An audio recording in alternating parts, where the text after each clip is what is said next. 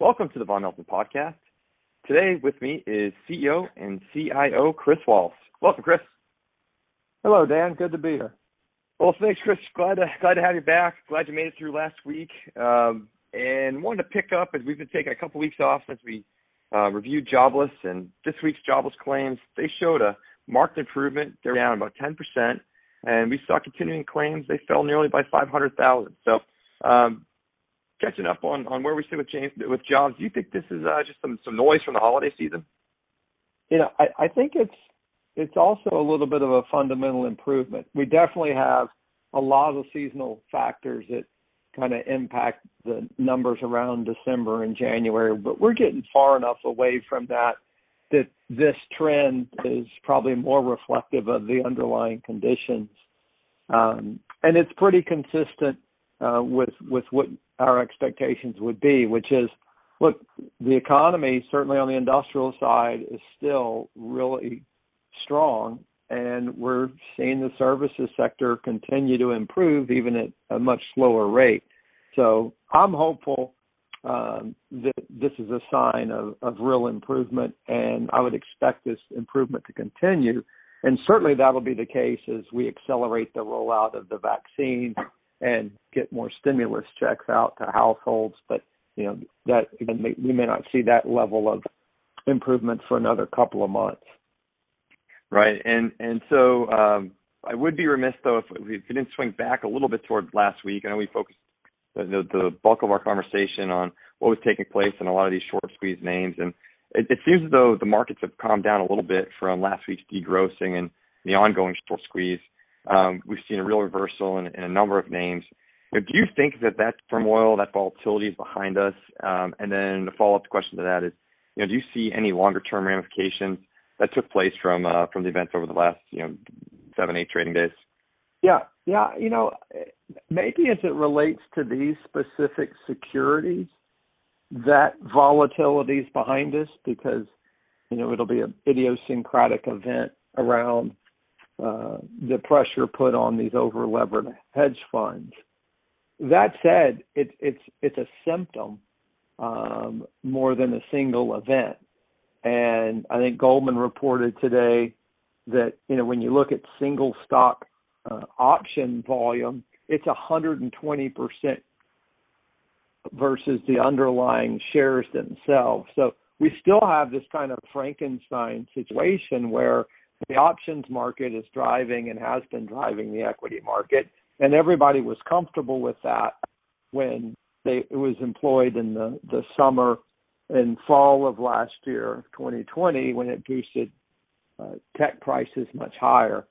Um, there's concern now because the the elements and the powers that control Wall Street want to be able to kind of dictate what that option activity benefits, who it benefits, and how they can make money on it, and it was weaponized against them. Um, so when I see Yellen kind of circle the wagon with other regulators, I think there's two things to take away from that. One, the average guy on the streets figuring out where the where and how the game is rigged, and that can have ramifications. Two, Wall Street and its co-opted regulators are trying to figure out how they can fight back. So I would expect some rule changes um, over the short to intermediate term, and I would expect even longer term changes as the battle between uh, you know Wall Street and Main Street continues. Um, and then at the same time, we start sending out checks that we're going to kind of reload the guns for some of these uh, retail investors via the options market. And as long as we remain in this speculative environment, you know, it doesn't mean there won't be other volatility elsewhere. But I think the overriding thing to take away from this, and especially Yellen's commentary, and you know, she's still trying to get her sea legs as a Treasury Secretary. She talked about the concern of volatility and the market is complacent and that it assumes that the Fed can support asset prices uh, and maintain this upward trajectory and control over markets.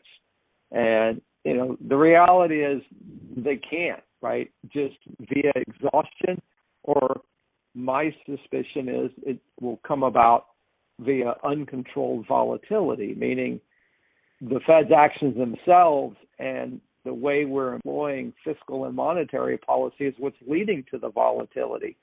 And a rise in volatility can have a, a fairly significant impact on the market environment and the market structure.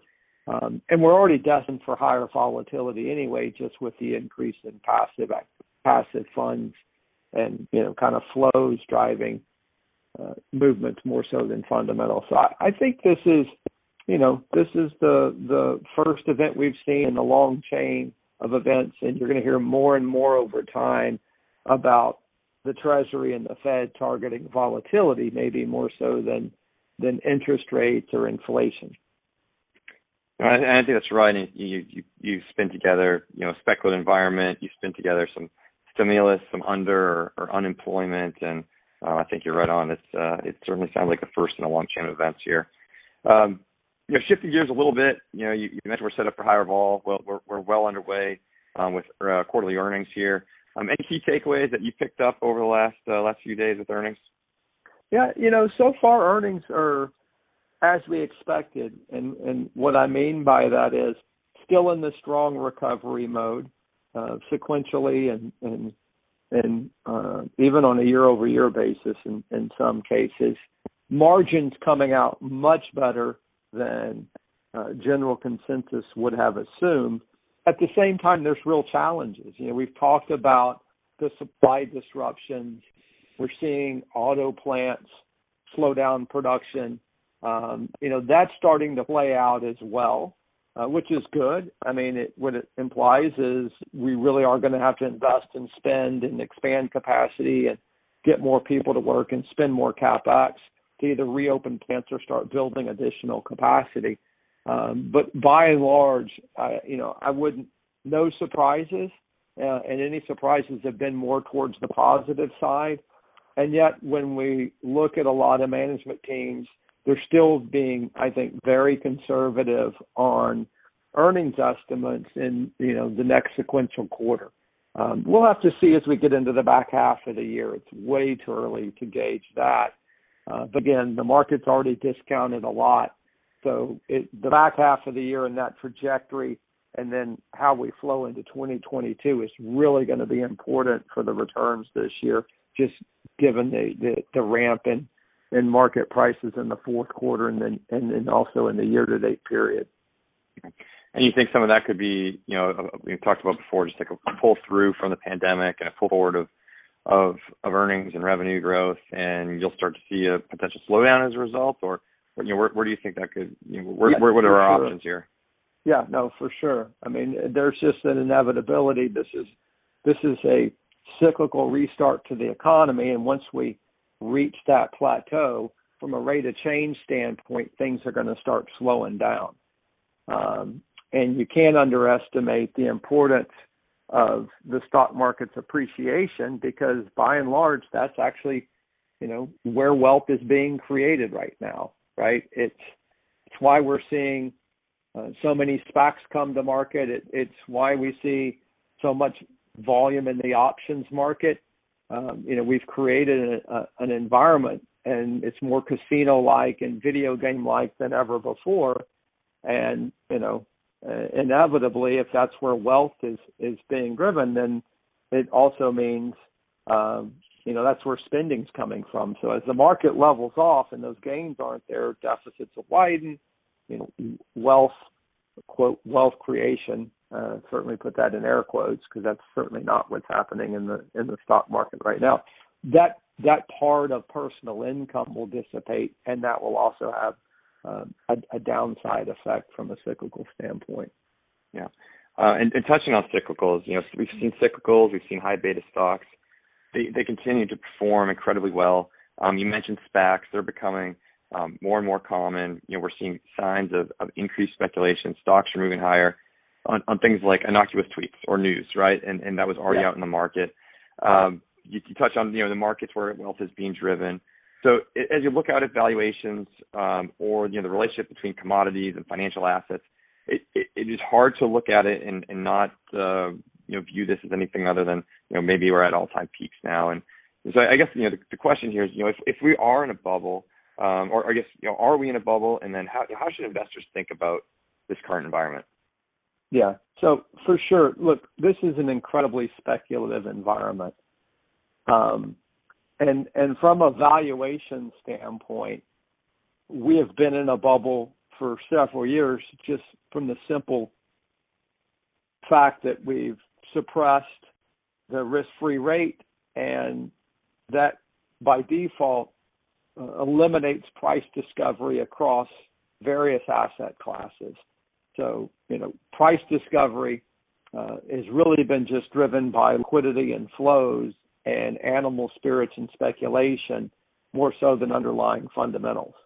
Um, and there are market, the, parts of the market that are in, incredibly, you know, bubblicious. We certainly see that in the clean energy space, and those are just fund flows driven. There's very few companies that, that qualify um, in those funds, and there's limited holdings, and yet, you know, as the price moves higher, it attracts more capital, and, and people feel uh, good about investing in this space and providing capital that space, and to encourage uh, additional uh, behavior in the future with other companies.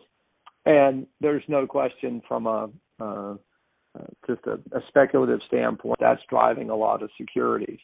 Um, you know, we have the SPAC phenomena which historically, you know, SPACs were certainly an indication of excessive uh, speculative activity in the market.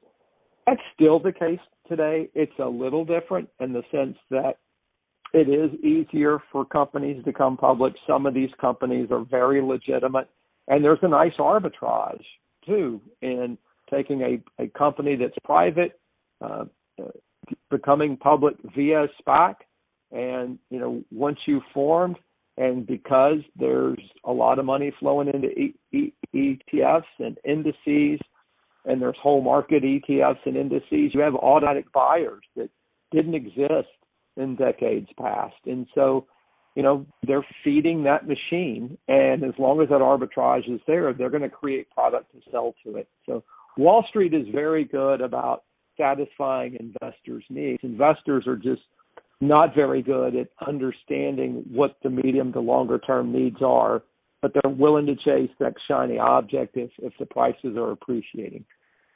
And as you noted, from a pure valuation standpoint, you know, we're at peaks and we're at we have very speculative activity across um, the U.S. markets and risk assets and narratives, you know, seem to drive price on any given day that would certainly indicate time to start being very cautious. The only caveat is, even though we're at all record highs on valuations, all the speculative fever is there. Um, you know, bubbles, you can make a lot of money in them.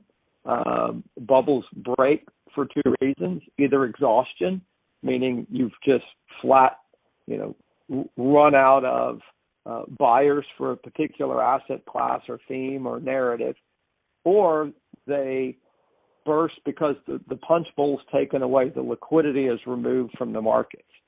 And we certainly saw that in 2000 where Fed was removing liquidity.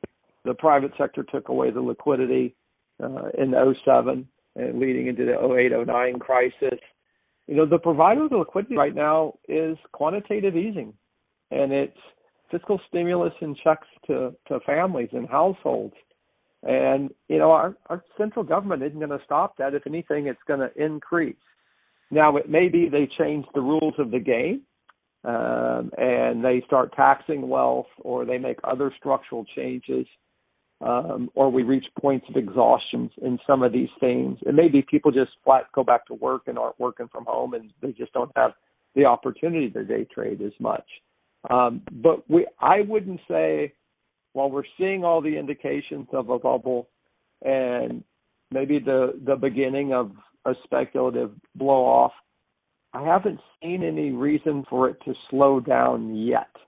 Uh, it would certainly be healthier if it did, um, but we haven't reached even the extremes we saw in 2000. We're we're about to break into those areas. So, I think investors in an environment like this need to be very cognizant everybody feels like a genius right now because everybody's stock picks are working. Um, and you just got to understand we're, we're not all that smart. Um, and there's, uh, you know, real uh, risks that are building and be fully aware that, hey, don't, don't go to cash. Don't become too conservative because we, we could, you know, for, start forgiving student debt and mailing out checks and we can drive this much much higher. Uh, but just be aware of where we are. Just understand that it's not a free ride. Um, and over time, as it if it does continue to build, you know, don't buy into the narrative. Try to become a little more cynical. Start try to start focusing on more facts, and then be very cognizant that you know all, good things do come to an end. It just may not be uh, in the very near term.